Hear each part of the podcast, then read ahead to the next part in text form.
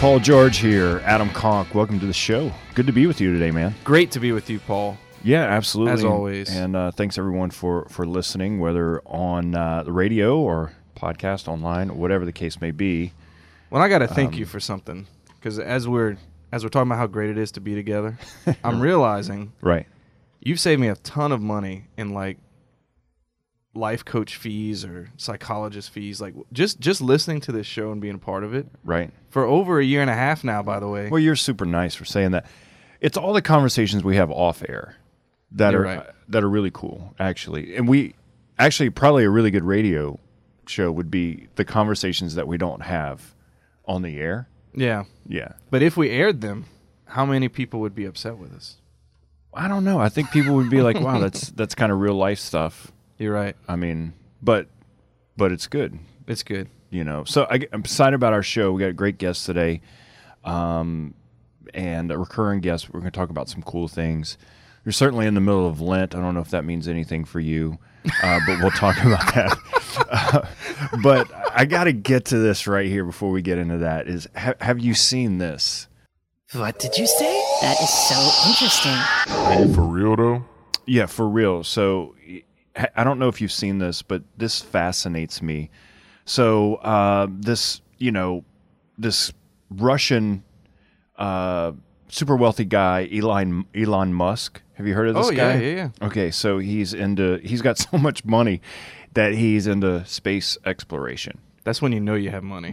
It's when it's like it's like you have so much that you don't even know what to do with I it. think I'll be my own NASA. Yeah, that you'll just lay in bed at night. Think, you know what? Let's let's just do go to Mars. Let's do space, right? so this guy is um, lately is going up into space, and he's an owner of Telsa, the the car um, Tesla, yeah. Tesla, yeah. And uh, so he's taking a roadster, uh, Tesla Roadster, roadster up into space, and he's going to put it into orbit, Wow. Mars Just Yeah. cause. just just because he can. So there's this image of him sitting in the car in space. so he takes this thing up in one of his spaceship. So he's already done this? rockets, yeah. Oh, my And then he's sitting in the car in orbit, like in the whole space outfit astronaut thing, and he's going to leave that thing in orbit. He's gonna leave a car in orbit. Yep. Will it come down in like a field in Pennsylvania or something? No, most experts say it's just going to over time uh, just disintegrate. Wow. Yeah. So so the the Tesla the they start out at over a hundred grand. Really? yeah. Wow. Yeah, yeah. Yeah, so I, don't- I don't know. Do you think there might? I'm. I'm Yeah. just throwing this out there. There Right. might be a better use of the vehicle. Yeah, you know, nobody's going to use it. It's going to float up there. I'm sure there's some people without cars who can use it, but I guess when you have that much I, I think to him it's probably like a dollar to him. Yeah, or Right. less even. or even less. So if you could go up into space and put something into orbit and leave it up there, honestly, and just think that this is the coolest thing that I just did this, what what would you bring up there? Probably a statue of myself Really? in orbit, like a like a monument. See, I wouldn't want a monument on Earth because it'd be like weird. a bus of Yeah. your like your face, your Yeah. head, like like you were in the Like Hall of Fame, the Space Hall of Fame. and and you know making a silly pose, nothing serious. I don't want to be like that guy, Right. but like a happy pose, like a Fonz maybe, Like a silly. Mm-hmm. Okay. floating around up there. I can totally see you thumbs up, mouth open. Yeah, that face. that And maybe a little right there. message just in case we get a visitor one day. Right. You know, like an Independence Day situation. Yeah. Like, hey, we're fun people down here. Don't blow us up. Right. Yeah. I don't know. What would you do? Well, the fact that you have to leave it up there, like if you could put it up there and get it back immediately, it'd be one of my kids. and and the reason is that is because I had this idea, you know, when we had a bunch of little kids and now they're older, but then now we have a little one, is you know, when they're all kind of into stuff and they're either like getting in trouble or fighting or they're, you know, like you have to handle one and the other one's running is these Velcro suits that you could just Velcro them to the wall, the kid, for a moment. Just stick them there Mm-hmm. Oh, yeah. and then go get the other one, right? So you know that they're not going to get into anything because they're stuck on the wall. That's a great idea. So if I can just put a kid in orbit for, for like an hour while I handle the other kids. But since I can't do that, um, I would probably, let me see, uh, if I could go up. Oh, man. Well, probably all the stuff in my attic. so space would become I'm like your the attic anti-hoarder, so it'd be right? like perfect. Like let's just take everything in our attic and just shoot it into space. and just put it into space and get rid of it forever. nice. Yeah. So you would see like this, you know, Like golf clubs. golf clubs would be up there. you want to know what's in my attic? Uh, a fake Christmas tree that we haven't used in years. Oh, yeah, like we've all been there. so that would be, and I'd be like, there's my Christmas tree. Um, I think I'd save the Christmas ornaments, but um, yeah, just yeah, clothes from like way back when that you'll never wear again. Like bell bottom days. Bell bottom days. Did you have bell bottom days? Speaking of those golf clubs, man, Yeah. I haven't used those in forever. Yeah. Life know? happens, you know. Life happens. I got like ten shovels. I only need one. right? I throw some shovels up there. Of course, those would be pretty bad if they if they came out of orbit. Yeah, see that would be my that would be my fear Yeah. is hurting somebody All right. day. So speaking of junk in the attic, so this is what I'm getting to, and you think, how in the world? Lent. we're in the middle of Lent. we are. And when I approach Lent and I talk to people about Lent, uh, you know, a lot of times we kind of come into it and uh, we haven't thought about it. And so we're in Lent and maybe you ha- still haven't thought about it. Uh, but when you approach Lent, wh- what is it that you think about and, and do? So here's how I approach it, okay? Uh, a lot of times, like I know there's practical things we should do, and there's fasting and there's almsgiving, all these things uh, that are really good. But I'll oftentimes think of what is an, an internal or external virtue that I want to grow in my life that I need. And a lot of times I'll focus on that, you know. And so here's what I'm wrestling with. Uh oh. Okay. What if that virtue's joy? And when you look at Lent, you just don't think Lent's happy. Well, we should. We should think that. We should. But you know why we don't? It's the same reason why when I tell my 10 year old what we're doing as a family for Lent, he he's, gets a boudet face. Which, which for those people who aren't in Louisiana, boudet face means a frown, A frown, Yeah. a grimace. a bobbin. Is that when we think that good times equals lots of fun things, Mm-hmm. when we start taking those fun things away, we think this is awful. Why would we ever do this? Right. But when we think that life is really about relationships with God and each other, and that's what it's all about, then Lent excites us because we get to invest so much energy into that. And a lot of the wasted energy we use on, like for him, on candy or TV shows or whatever. Right. We waste all this emotional energy. Not to say that they're bad things, Certainly. but we get to allocate, if we look at it as investment, allocate all of that Mm-hmm. into our most important things in life. And so it's an awesome time if Yep. if we have that perspective. You know, it's hard for a 10 year old to think that way, but as adults, we, we should be there. When I like that because I'm going to tie all this in together is if we could just take some of that clutter, okay, Mm-hmm. we can take some of that wasted time or even some of the things that we do that are fine, you know, Yeah. are good, and just put those into orbit for 40 days. honestly, right? Like just say, okay, take my my junk, take take this this allocated time, and I, I'm just going to get rid of it for 40 days, and I'm going to take whatever energy and thought process or time and I want to focus on this for Lent with the goal of at the end of Lent I'm going to be a better person. Why? Because I've grown in my relationship with God. And since you've grown, when you get those things back out of orbit, you're going to use them better, right? right. Because they're, unless they're in much better you're going to take them and you're going to reorganize them in your life. You're not just going to pile them back up in the attic and just say I'm going to put you right back where it's like oh those golf clubs maybe I should use them or maybe I should just sell them yeah, or give them away, right? You're going to have a different perspective about it, you know. Um, so you're right. So as you're kind of evaluating your life and, and Lent, you're in the middle of it. It's never too late to kind of start this process. No way. No way. Well, and uh, for me personally, and sometimes it's very simple, but like I, I realized when was the last time I thought about my kids actually enjoying my presence, like my company? It's been a while since I actually thought like I should be someone my kids enjoy being around. Right. Like I think a lot about their behavior or the way they they need to grow, and I need to help them. But so I realized it had been a while since I even asked myself that question: Do my kids enjoy being around me? Hmm. So for this Lent, I mean that's my thing. Like each day I'm going to wake up, and that's my main investment. That's a great thing. You know, it's interesting. We haven't even talked about this, but uh, I'm going after joy for Lent. I haven't figured out how. So I want, we, I want us to think about that over the course of the show. It's something to think about. So anyway, I'm excited about the show. Thanks for being here. We'll be right back. It's Paul George Show. The Paul George Show is made possible in part by our partners at Solidarity HealthShare. Solidarity is the Catholic solution to the healthcare problem. Are you paying too much for your healthcare cost? Solidarity HealthShare is a healthcare sharing ministry which provides an ethical way to fund healthcare costs while protecting and practicing our Catholic beliefs. Best yet, Solidarity HealthShare's members are exempt from the fines and penalties in the Affordable Care Act. Visit solidarityhealthshare.org. That's solidarityhealthshare.org.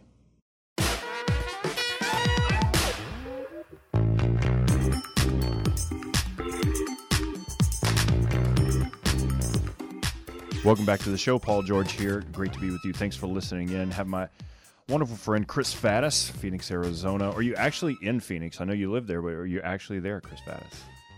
I'm there. I've been here. I think I'm gonna be here all month. I don't think I'm going anywhere this month. Nice, because every time I talk to you, you're all over the place doing great things in the world. Uh, you work for um, Solidarity Health Share, uh, do great work there, and you're also a small business owner. You own a restaurant, randomly Benny Plates. We've talked about that in the past, but I haven't asked you about it in a long time because you, you've got you guys have actually launched a location in Phoenix, right? Yeah, yeah. Benny Plates. You know, we initially started just doing uh, meals that we prepare every week and, and ship out to the chronically ill, to people with cancer and different diseases. And uh, then we had the opportunity to open a uh, a restaurant at a medical college. So we're actually um, open to the public, but we're also serving all the students and, st- and faculty and the patients in their clinics and things. And uh, really kind of cool. We're, we're we're running a restaurant, you know. Yeah. Um, we ha- we're on Yelp, Paul. Like I, I have Yelp reviews, you know. So um, yeah, if people are traveling to Phoenix and they ever want to check us out, it's Benny Plates Cafe. Uh, we're we're we're almost five stars on Yelp, so that's pretty good. So wow, that's uh, amazing. been fun. so is it inside uh, the the medical school or what? Yeah, it is. It's right inside there. They have this really cool community commons building, and, and it's right inside there. But again, it's open to the public, you know. So we have people coming in off the street. We have you know students, we have patients, all that, and um, it's been a lot of fun. You know, it's it's a that that actually was a childhood dream of mine. So um, I didn't even think about that until after we opened. I was like, oh, I just achieved a childhood dream. Like that, that's cool. You know. So well, you are a uh, foodie, man. You've always loved food ever since uh, I've known you. Um, so anyway, you're a small business owner, uh, and you you and I have talked a lot about Solidarity Health Share. It's this amazing uh, health sharing company that really protects our rights and and um, provides us with the coverage we need. But in regards to like small businesses, I, I read in the news. Okay, so I'm not as probably on top of things as you guys are because y'all have these conversations. But I'm constantly reading in the news about how small businesses are losing their rights um, to to just do what they you know to have freedom. Uh, how do you guys partner, or do you partner with small businesses to provide them coverage for their employees? Do you guys do this? Yeah, you know what, what we're doing right now. You know, we have a lot of very small businesses who are just basically referring their employees over, and, and a couple of them are just paying the bill for them and, and things like that. We've got several groups who keep coming, and we've had groups from 20 to 150, you know, coming over saying we really got to do something different. And so we're actually in the process right now. Uh, we've we've uh, by the grace of God, we've had the, the gift of um, a legal fund provided by a generous donor that has allowed us to basically really look at what could we do for a true um, business version, you know, of this Catholic solution to the healthcare problem, and what can we do to, to help businesses. And so we're we're about to release that here pretty soon, and and I think we're going to be doing even more um, with small businesses and be able to put together packages that allow them to really support their employees. Um, in some ways, evangelize their employees. You know, because your employees may not all believe the way you do, but you know, you give them this opportunity to be a part of a healthcare sharing ministry, and they see, you know, what you and I have talked about several times on the show is, you know, this this, um, this community aspect of of what the faith brings, you know, and this this compassion and care uh, in their healthcare. So yeah, that's on the way. We're we're doing a little bit of it now. People are just kind of putting it together themselves, but I think we're we're probably this spring going to be able to launch a really great effort for small businesses, which is exciting. That's awesome. So if you're an individual or a small business, you can visit solidarityhealthshare.org. You get all Yeah. that information. You guys are, are doing great work. Um, all right. So I, I was reading just recently too, and, and I and I love having you guys on, you and Brad, because I get to ask questions that most people don't know about or they read about, and they're like, I don't really know. But I was reading in Massachusetts how they're trying to pass an assisted suicide bill. Um, now, this isn't a new thing; other states have done it, but it seems like it's it's a, a trend um, that's happening more and more. Uh, are you in that conversation? What are you What are you guys doing? I know you guys lobby a lot for things like that. Yeah, we're we're going to be entering into that conversation at least from just a uh, from a media standpoint. You know, I, I you know I, you know my story, Paul. With, with my first wife, uh, had colon cancer. If you look at the Massachusetts, the proposed law in Massachusetts, she would have been one of those people who they would say, well, we're not going to pay for chemotherapy, we'll pay for the assisted suicide pill, which is that's the part that's scary. Is what's happening is not just the law that's saying, you know, people will say, well, just gives people the option. You know, well, if that was the case, then why are insurance companies in California and Oregon regularly denying people for treatment if they have only six months to live? That's what's happening. They're they're denying them of treatment, and then they're saying you can take this pill, and it'll only cost you a dollar twenty copay. You know, Wow. and um, they just make it easy. So that's the part. So you know, I'm going to be throwing my my hat in the ring just to help, uh, you know, get the word out about what would be missing. I mean, Angela would have been given two months to live when she was diagnosed. Yet she lived 17 months, and those 17 months were were nothing short of miraculous. And, and what happened for her, for our family, for others, you know, um, there was great purpose in those 17 months. And I think what we're what we're seeing, um, you know, not not just as solidarity, but just as people in this in in the church that are that are trying to um, promote li- you know the dignity of life.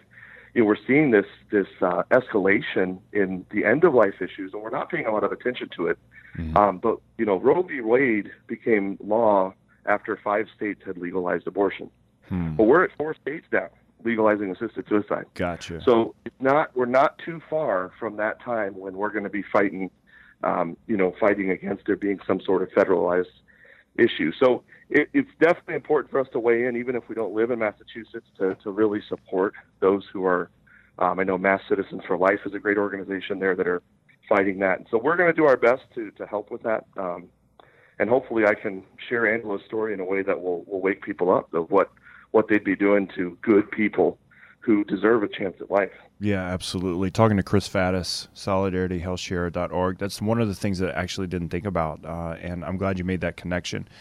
Um, you know, because we think, oh, it's just individual states, and, and if you live in a state th- that maybe wouldn't pass that law, you think it wouldn't. You think, oh, we're sort of protected, so we shouldn't get in this fight. But I never really connected the fact that with the abortion becoming legal, when five states made it legal, then it became um, a federal law. Um, and I didn't really think that that could happen, but you're certainly right. Like that can happen in more and more states who who pass this law.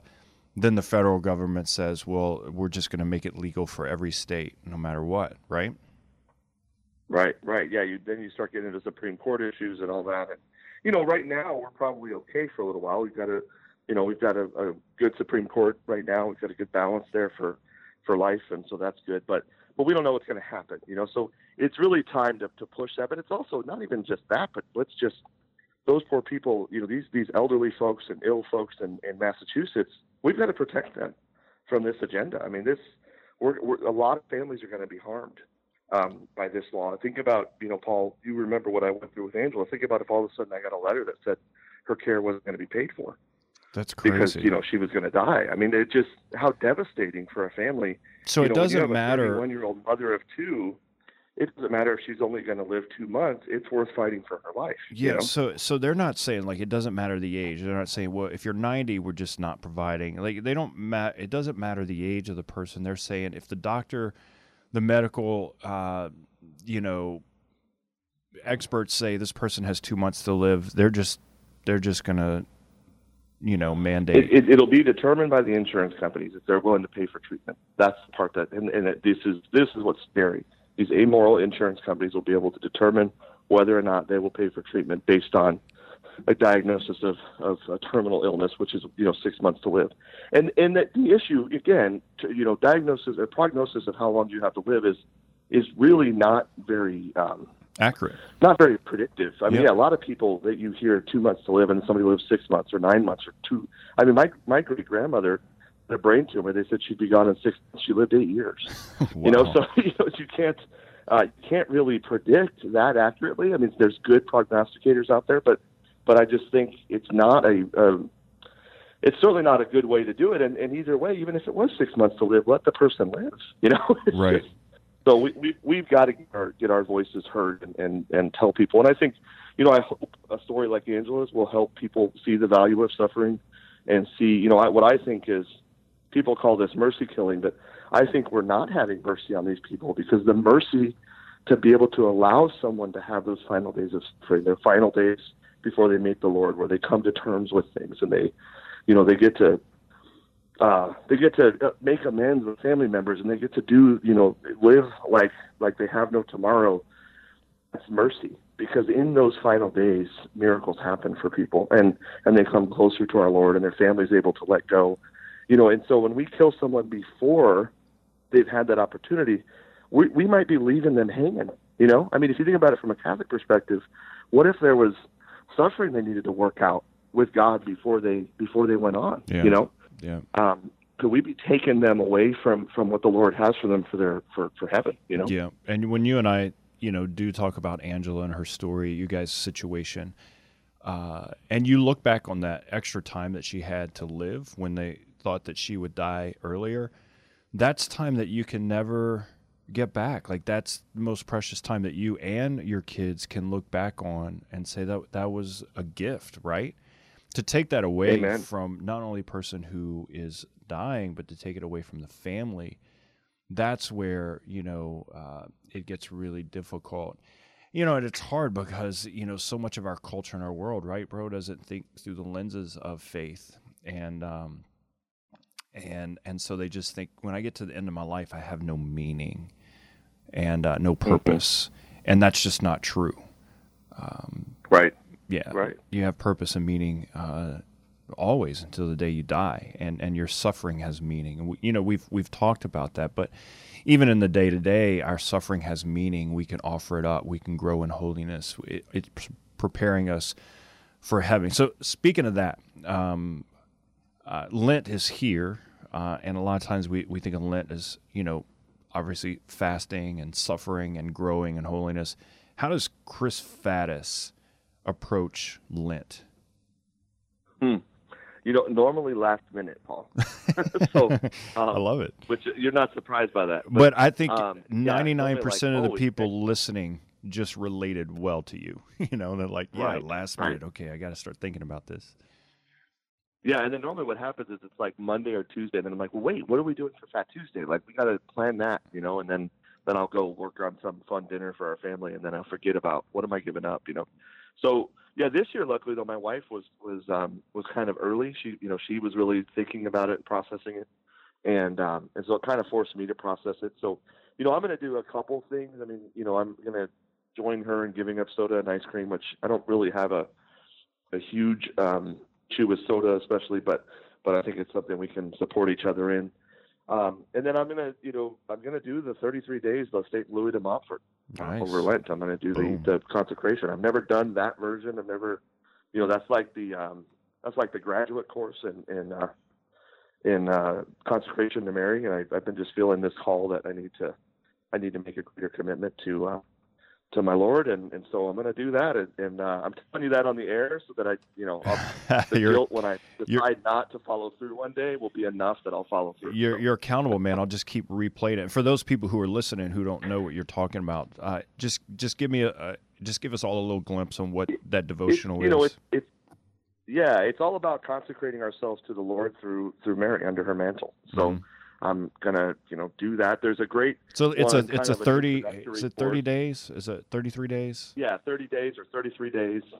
it's a um, devotional, so it's a daily devotional. Yeah. it. It's a devotional. You pray, you do rosaries, you do, you know, acts of sacrifice, and you know all those things. And and I'll be starting that here um, in a few days, and uh, kind of did some other stuff the first part of Lent. So, you know, and then we'll uh, we'll just um, you you pray. So there's a great one out there for folks who are completely unfamiliar, and maybe it's like, well, I got to pray rosary today. Maybe that's a little hefty. I would recommend 33 Days to Morning Glory, which is a great book that that gives a um, kind of a softer version of the consecration. But it was that was a beautiful experience for me as well, and so I feel like it's time to go a little deeper. So Gotcha. That's awesome. Uh, and last question: Do you guys do anything as a family? You you know you have kids. Um, do you guys do anything as a family Lent? Yeah, you know, we we actually it's funny. We made a commitment to, with our parish to our parish as a family that we would be doing rosary a rosary every week as a family, um, and we never actually did it.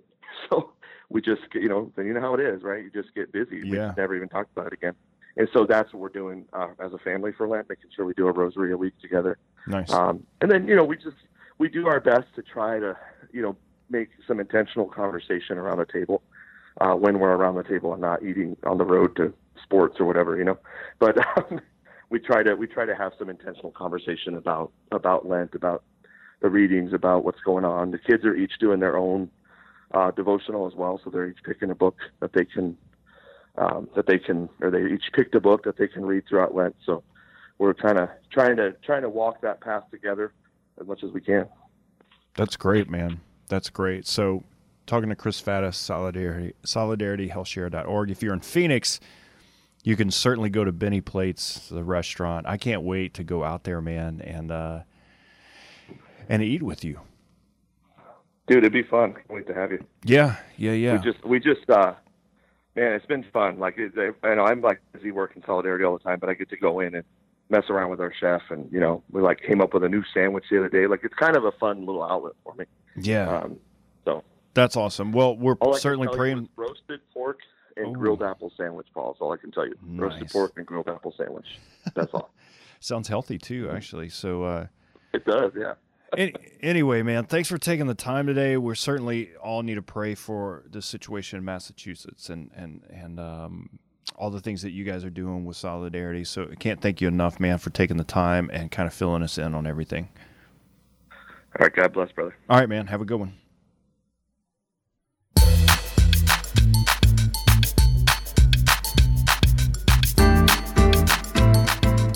Welcome back to the show. As I'm looking at that music playing in the background, it says Brazilian.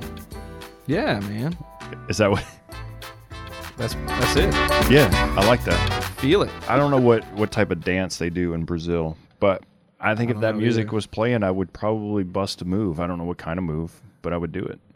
You you got some moves? Not really. anyway, great to be back, uh, Adam. You've been quiet over there, haven't you? Yeah, soaking in the, the Chris Faddis conversation. Always learn something new with Chris Faddis. Yeah, actually, I He's I- guy that keeps giving. that was a good interview, and Mm-hmm. I actually did learn a lot, and it's kind of scary.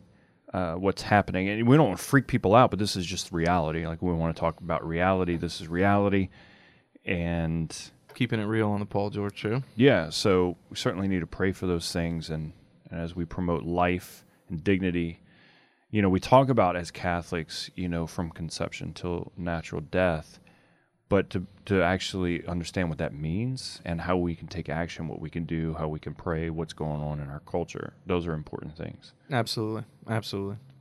So anyway, I know you've been sitting over there thinking about the six pack of questions, so let's do it. Question. All right, question number one. So, um, he we talked about his restaurant at the beginning, Mm-hmm. and here's my question for you. You know how certain restaurants, let's say like Chick Fil A or whatever, they focus in on one specific food and they just nail it. They do it well. So, if you had to do this Chicken. tomorrow, a food that you could nail and open a restaurant with, just one, Mm-hmm. what would it be? Well, it's hard not to do mess up. It's hard to mess up chicken, man. I You would go chicken? No, no, no, no. I'm just Oh. saying, like Chick Fil A nails it. Th- Yeah. Mm-hmm. There's a place in the South called Canes. They do chicken fingers. That's it. Yeah, Like that is it, and they're really good. You know, so I get it. Like you do something, you do it really well. You know, that's a. I I got it. This is what I would do. I burger. really. Yeah. That's what you would. I can't mess it up. I will make a burger that's so good that you'll come back. Is that right? Yes. Even with all the chains out there, you're like this burger, it- Yeah, because it would be homemade, which they don't have, big. thick and big. Yes, I mean just You nail it, huh? Absolutely. Wow. Yeah, Okay, that's a good answer. yeah. Question number Now two. I would do a lot of varieties of burgers. of course, Yeah, like a Hawaiian burger, yeah. a Seafood Brazilian burger. seafood burger. seafood burger. Yeah. Would it have like cow meat or just seafood? No, like a burger with like you know some people do like the curly cues, like Mm-hmm. the fried. You know, I would do like fried shrimp layer. Yeah. Wow. I'm, I'm, this is making me hungry. I know, actually. Question number two. Okay. So he talked about how this was his childhood dream to open up a restaurant. Yeah. So, what was your childhood dream for something like that? Did you ever have a small business idea as a Like kid? Like a food you're like- truck or something. or like as a kid, you're like, man, I'll open up this business and it'll be awesome. Did you? Not really. No. Did you? Did you want to be like a famous musician? No, I never did actually. My childhood dream, honestly, was either to be a fireman because I thought that that was really cool, um, or to be a professional football or baseball player. Um, uh, and then and then those dreams ended.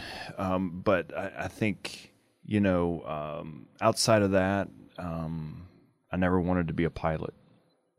So you were just sure that I was I'm really not sure be a that pilot. I hate heights.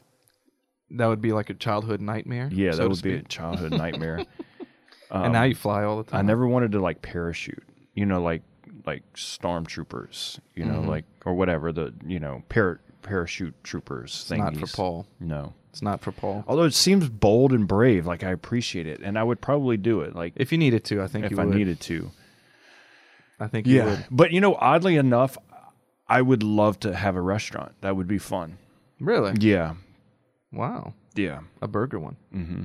Question number three. Okay. So we talked about assisted suicide a good bit as an as an issue. I'm just curious because it's been a while since I hung around with young people and maybe but you you've worked a lot with young people over Yeah. the you know college age especially is where I'm getting what is the pulse on their view of assisted suicide?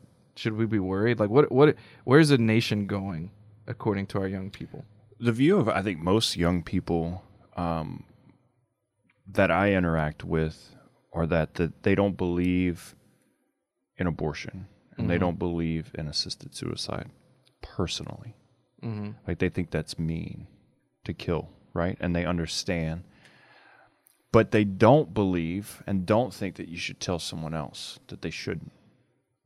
So we we have a dilemma in a lot of young people who see naturally right and wrong, right? But they don't they think it's mean to tell someone that they shouldn't do what they want to do. Mm-hmm. And so therefore they don't really fight to protect those rights because they think, ah, let's just let them do what they want to do. So as long as there's options on the table, it can't be that bad, right? Right. Right. So I don't think I wouldn't have an abortion or I don't think that person should have an abortion, but I I don't think I should tell them what to do because that's mean. Just like I shouldn't tell them what what orientation they should be Mm-hmm. because that's mean too. Now using the word mean a lot, but that's actually the that's that's how they talk about Yeah, issues. yeah, right? yeah. Like that's mean. That's mean. so anyway, I mean, uh, so we have a dilemma. Is it, it, I think so. I think it's more important today. Uh, if if young people think through those lenses, right, and that's okay. Like they they have they have a empathy for people, so they think, well, I don't want to hurt that person's feelings, right? So there's nothing bad about that. Is the way we educate them is if you can educate them enough to be passionate about h- how to how to talk to someone about it without being quote unquote mean. Mm-hmm. Fascinating stuff. Yeah. All right, question number four. Four, Adam. Question number four. So I hear things like this, and I'm like, what? Like, like Massachusetts bill that they they're Yeah. trying to pass, whatever. is this happening? Is Yeah. this real Mhm. life? And so I guess just from my culture or something where we or my family or I don't know like how do we get to the point as a nation or a state like a big group of people to where we're willing to tell people that their life is not worth living? Mm-hmm. Um what are the what are the forces that what am I missing? Like I don't I don't see how that kind of makes sense. Like how does this happen in far off lands, you know what I mean? Well, it happens when when faith isn't a part of life.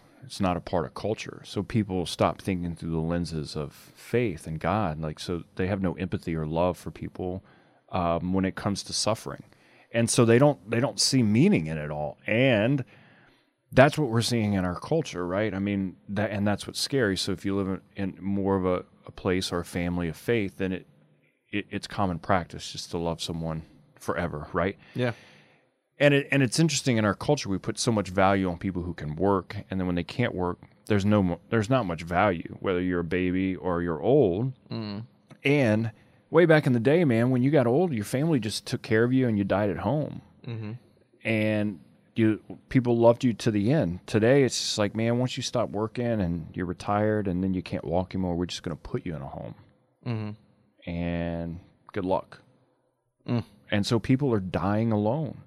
And so you got to think like some person, uh, maybe an elderly person, just sitting there alone, and they think I really have no meaning. So it's sad. It's sad. Very sad. Yeah, and I think you're right. I mean, Massachusetts has so many Catholics in it. you know, by by baptism. Yeah, but they don't want to be mean to people.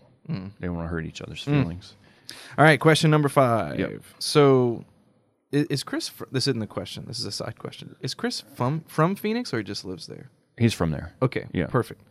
So a guy from Phoenix used the word Fat Tuesday to describe Yeah. Mardi Gras. I, uh, being from Louisiana, I guess I just assume that's a Louisiana thing. Like not many, not many other people It's weird hearing pay it. attention to it. Yeah, it's weird to hear somebody talk about it. So, as you travel around and get to know different places, is it is Mardi Gras like actually a thing in other places? It's Fat Tuesday, which we call it. never say. Right. Like we never say the word Fat Tuesday. But if you're not from Louisiana, most people say Fat Tuesday. What do they do? Like in Phoenix, is there a little Phoenix parade going on? I mean, what's happening? so we've moved all over, and here's what's some really cool things about Louisiana is that, um, like usually, like there'll be an alumni chapter for universities from Louisiana in big cities, and you can go and watch football games and party with them, like LSU or UL or whatever.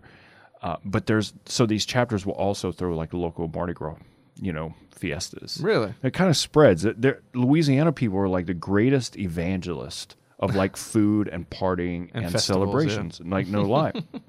and so, uh, but for the most part, yeah, no, people are just like, yeah, it's Fat Tuesday. I think I'm gonna go eat, and then Lent's tomorrow. Like it's nothing like this. Interesting. Yeah. All right, question number six. So we talked about people struggling to find meaning at the end of their life. So it kind of makes sense to me that they struggle to find meaning their whole life, maybe. Mm-hmm. So that's the big question for you right now that we're going to end with is if we're in that boat right now, maybe we're listening to the show, it's like, you know, I don't I don't really know what the meaning of my Right. life is. Yeah. Where do we go with that? Well, I think you can start by picking up my book, Rethink Happiness, and I don't mean to plug that, but I talk about this in my book because I talk about where we where we get our identity and our happiness. And I think for our whole life, our identity's put from a young age and what we can accomplish, what we're good at, what we can play, what sport. And then we get older, it just translates into our work or our family or our identity is really trapped in that. And unless we find our true identity outside of those things, we never really find authentic happiness. And so you, you find that people who uh, retire early, uh, they they die early. Like you know, they stop working and they lose meaning. You, you see what I'm saying? Uh, and the reality is, is that people who live long, happy lives understand that they have they have meaning. They they have happiness that's not built on what they've accomplished in their life or what they've done or a title. Because guess what? All those things fade away. They they leave us. Like we don't have those forever. So if you were the homecoming queen in high school, guess what? You're not. You're not the homecoming queen anymore. Like it's over. Uh, and and all those things in, and I think we come to this place where we're constantly searching. And until we find true uh, meaning and, happiness in our relationship with God, then, then we constantly will search and search and search. And so we'll get old and we'll lay on our, on our bed and we'll think, you know, life's not worth living. And I have an aunt who, a great aunt who's in her 90s and she's just crushing life, man. She's just doing it because she's just got great purpose, you know, and she doesn't work, right? She just makes people happy, like, and because she has faith. Those are the things that we're really looking for in our life. Awesome. So anyway, great show, man. Thanks, thanks for plugging in today, making it happen, just being a part of it. Thanks, Chris Faddis. Uh, you can get the show on SoundCloud, iTunes, Google Play, paulgeorge.la, which you can pre-order the book Rethink Happiness right on the website. Um, it's kind of cool. It's on Amazon, books, uh, Barnes and Noble. It's crazy, man. That's a real bookstore. it's a real deal. holy Holyfield. Anyway, it's the Paul George Show. We'll be back next week. God bless.